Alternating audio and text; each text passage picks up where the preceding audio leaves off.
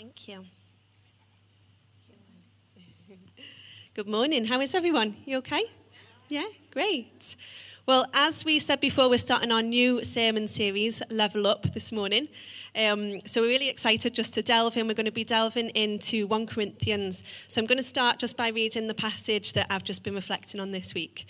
And it's 1 Corinthians 3, and it's verse 1 to 3 if you wanted to follow along. Brothers and sisters, I could not address you as people who live by the Spirit, but as people who are still worldly, mere infants in Christ. I gave you milk, not solid food, for you were not ready for it.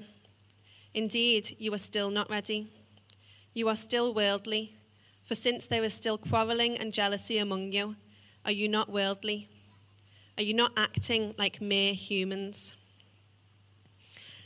I wonder what you think of when you think of Level Up. We've been doing a game today about video games, and you can see on the um, image for this, it's a bit of a Pac Man image as well. And when I was growing up, we had really high tech games console. You might have heard of this one. It was a PlayStation 1 taking it back there. I don't know how, if any of you had PlayStation 1, but it was pretty fun. But I had, I had two favourite games on the PlayStation 1. My first one was Spyro, where you were like this little, yeah, Kirsty knows that one. You were like a little purple dragon. You had to complete these different quests, collect some gems on the way. There was like lava that you had to avoid. And my sisters, when I was younger, they used to like to give me lots of nicknames. And one of my nicknames was Toast, because whenever I played Spyro, I would always end up in the lava and get turned into toast. I wasn't, although it was one of my favourites, I wasn't the best at it. But my other favourite game that was me and my sister Harriet's favourite game was the Harry Potter game. And there was this one level in Harry Potter game that we just really struggled with. You were like trapped in this room with like a troll chasing you, and you had to like try and fly out. And it was really, really hard, and we got stuck on it for ages. And it was like the checkpoint, so every time we went back into the game, it would start there again and again. And there was one day where I just sat down and was like, right, I'm going to beat this level today. I'm going to do it. So I played it. I don't know how long it took me, but it took me a long time to finally beat this level. But once I'd beat it, it like opened up this like whole new part of the castle that I hadn't seen before. There was different like games that I hadn't been able to access before that I could now play. And it was just really cool. And my sister was also pretty annoyed that I'd beat that level before she did. So that was also a little added little bonus for me. When we choose to be a Christian and we choose to let Jesus into our life, we're choosing to play the game, we're picking up the controller and we're ready to play. But that's only just the beginning, isn't it? Cho- choosing to follow Jesus isn't, isn't the finish line, it's the starting point. And through this series of Level Up, as I said, we're going to be journeying through 1 Corinthians. And 1 Corinthians is a letter. It was written by Paul to the church that he planted in Corinth. Now, Corinth at that time, it was known for its, its unashamed immorality, for sexual impurity. Prostitution was the social norm in Corinth. They had a temple which was called the Temple of Aphrodite, which symbolized lust. Idolatry was also a big issue. That, um, as well as that temple, there was other temples where people would go and worship idols and sacrifice animals. So Paul had planted this church in Corinth, converting people from that culture of immorality to Christianity.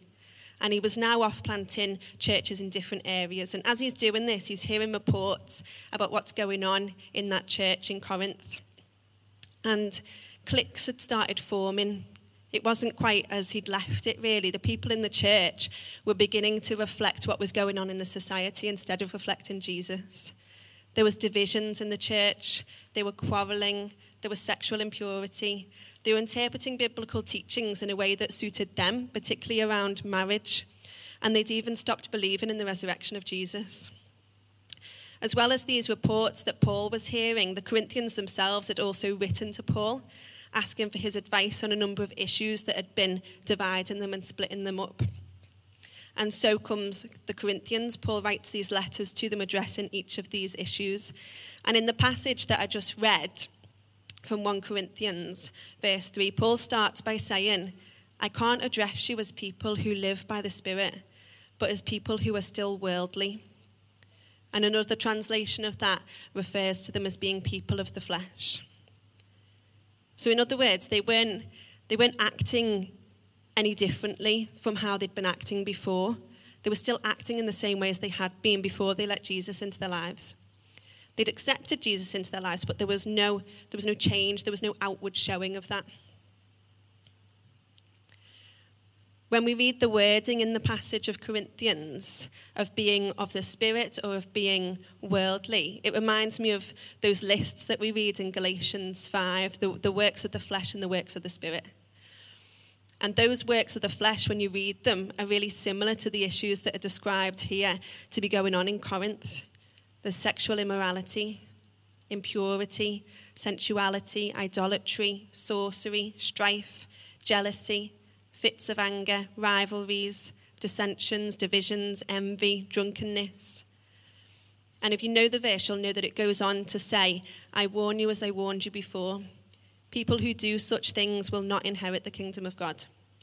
But the fruit of the Spirit is love, joy, peace, patience, kindness, goodness, faithfulness, gentleness, and self control. There's a big difference, isn't there, between those two lists? And so there should be a big difference between people of the Spirit and people of the flesh. Paul goes on to describe the people of Corinth as mere infants in Christ, saying they're not ready for solid food, just milk. Both of my boys were fed just milk for the first six months of their lives. That's what that's what babies need. It's what's recommended for them. It's what their bodies can cope with, what their bodies can digest at that age. And as they get bigger and they get older, their bodies become ready to start digesting more solid foods as well. So Eli now he has solid foods, but he also has milk alongside that. Toby he's a bit older, so he has just solid foods, and that's just what they both need. But if Eli at nearly one was still having just milk, he wouldn't be growing and thriving in the way that he is now with having that mixture of solid foods and milk. If he wasn't having those solid foods, he wouldn't be able to reach his full growth potential. But it's a process, isn't it? Eli isn't born and going straight onto solid foods. He has to go through that process of having milk to be ready for those solid foods.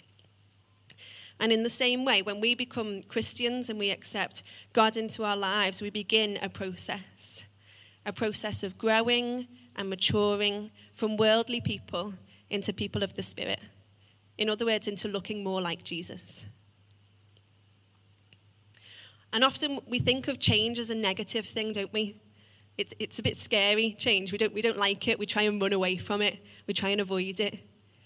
We can blame change for a breakdown of relationship.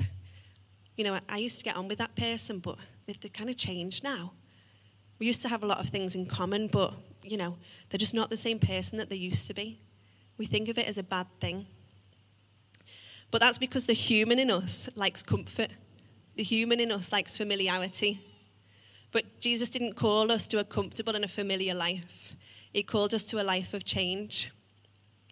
And in this context, change isn't a bad thing. In fact, it's the goal. The goal is to change from our worldly selves into the image of Jesus. And to change in that way is to grow and to mature in our faith. We shouldn't look and act and think the same way now as we did before we let Jesus into our lives, or even at the start of letting Jesus into our lives. We should be constantly growing and maturing in our relationship with God. If we did, we'd become stagnant, and our faith would become stagnant. There's a quote that I found that says, what people don't understand is that maturity isn't just something that happens as you get older. Maturity is that moment where you see yourself for who you truly are and realize all the things you need to change. I'll say that again. What people don't understand is that maturity isn't something that just happens as you get older. Maturity is that moment where you see yourself for who you truly are and realize all the things you need to change. So, as we mature in our faith and in our relationship with God, we should be challenging ourselves. We should be disagreeing with ourselves. We should be constantly changing and evolving. Changing is growing, so if we're not changing, then we're not growing. And like the process of a baby transitioning from milk onto solid foods, it doesn't happen immediately. It's a process, it's a journey. It's not going to be comfortable, it's not going to be familiar but it will lead us closer to Jesus and it will allow us to reach our full potential in Christ. In Matthew 26, Jesus takes his disciples with him to Gethsemane and they pray. And he says to his disciples, You, you stay here, and I'm going to go over there and pray. And when he returned to them, he found them all asleep. And he's like, Guys, I've only been gone an hour. Could you not have just kept watch for me just for that one hour? And he says, Watch and pray so that you will not fall into temptation. The spirit is willing, but the flesh is weak. The spirit is willing, but the flesh is weak. Now, you might have been sitting here while I've been talking and thinking, yeah, that sounds great. I'm up for that. You know, I want to change to become more like Jesus. Maybe your spirit is willing, you're willing to change. But there's that temptation of worldly things, of the flesh, that stops you from growing. Maybe you've been a Christian for many years and feel like your growth has halted or become stagnant. Are you changing? Are you evolving? Are you growing? What's stopping you? Maybe you're here or you're listening online and, and you're new to faith. This is all new to you. Are you ready?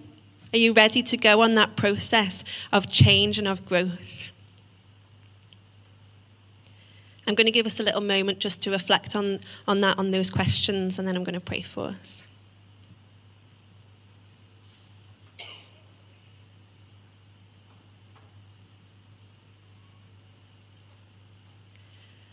Father, we want to be a people of change, Lord. We don't want to come back each week being the same person that we were the week before. We want to be changing, we want to be growing to look more like you, Father. Would you change us so that we love like Jesus? Would you change us so that we forgive like Jesus? Would you change us so that we accept like Jesus? Would you change us so that we stand up for injustice like Jesus?